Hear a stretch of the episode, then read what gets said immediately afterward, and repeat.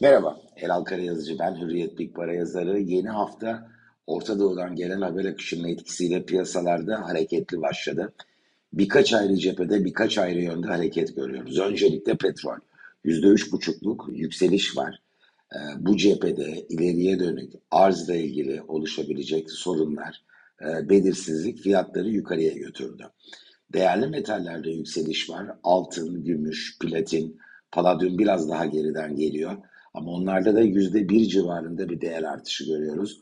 Bu da tipik bir refleks. E, Filistin-İsrail hattında e, yükselen e, silahlar, çatışma, can kayıpları e, altın başta bu cepheye de bir talep yarattı. Borsa endekslerinde kayıp var. Yüzde bire yakın. Çok sert değil borsalar üzerinde. E, bence bu konuda e, bir hava yastığı görevi gören, değer kaybının sınırlı kalmasında etkili olan bir unsur geride bıraktığımız 10 haftanın %12 kadar zaten borsalarda bir kayba sahne olmuş olması bir nevi e, Orta Doğu'dan gelen haber akışına borsa endeksleri görece düşük fiyatlarla yakalandığı için o fiyat avantajının da e, hafifletici bir etkisini görüyoruz. Tahvil faizleri çok etkili oluyor. Özellikle de son iki buçuk haftada ön plana çıktı.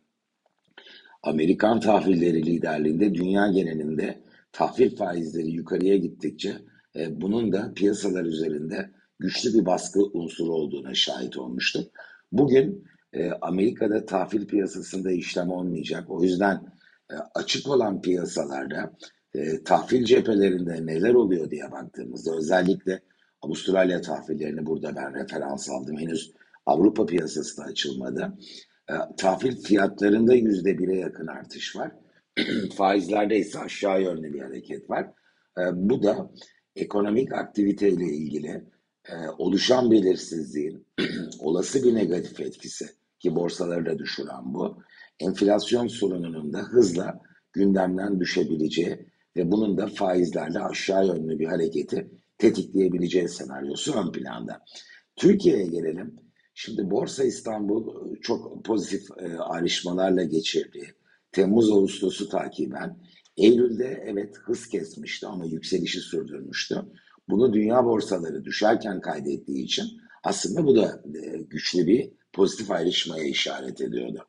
Ekim ayının ilk haftasına baktığımızda yine yüzde bir buçuk kadar BIST'te TL bazında yukarı yönlü bir hareketle karşılaştık. Bu hemen hemen dolar bazında da yüzde birin üzerinde bir artış.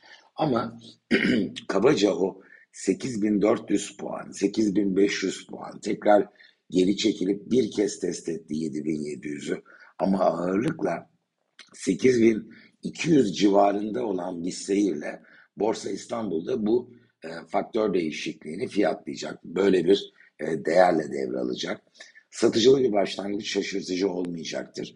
E, devamında bu faktörün etkisinde bence e, iki grup etkili olacak. Biri her zaman olduğu gibi stop loss yöntemine önem veren ve belli bir düzeyin altına endeks geldiğinde otomatik satış yapan yatırımcılar onların referans olarak izleyeceği yer çok uzak değil. Kapanış 8465'te ve 8400'ün altına geldiği takdirde endeks e, yakın stop loss yöntemini tercih edenler devreye girer. Ama 8100'ün de altına kayacak olursa bu çok kolay değil. 8100'e %3,5-4'lük bir mesafe var. E, o noktada uzak stop loss yöntemi kullananlar diyeceğimiz kesit katalist olabilir. E, daha önemli kitle ise yeni katılımcılara Borsa İstanbul'un. Onların detay haberlere duyarlılıkları güç, yön konusu onların kararlarında etkili. Kısa vadede ne yönde hareket ettiği endeksin. İkincisi de Filistin-İsrail hattına ilişkin ana haber bültenlerinde e, karşılarına çıkacak tablo e, BIST'in yeni yatırımcılarını ne ölçüde negatif etkileyecek, kararlarında ne ölçüde bir e, tesirle karşılaşırız. Bunu çok kestirmek kolay değil ama yön konusunda bence bu yeni katılımcıların tavrının da e, önemli bir etkisi olacak. Bu süreç BIST'te yeni bir alım fırsatı yaratabilir. E, dikkate değer bir iskontoyu beraberinde getirebilir diyemeyiz ama bu ihtimal dahilinde e, ve e, gerçekleşecek olursa elbette burada yine hürriyette yorumlarda bunu sizinle paylaşacağım.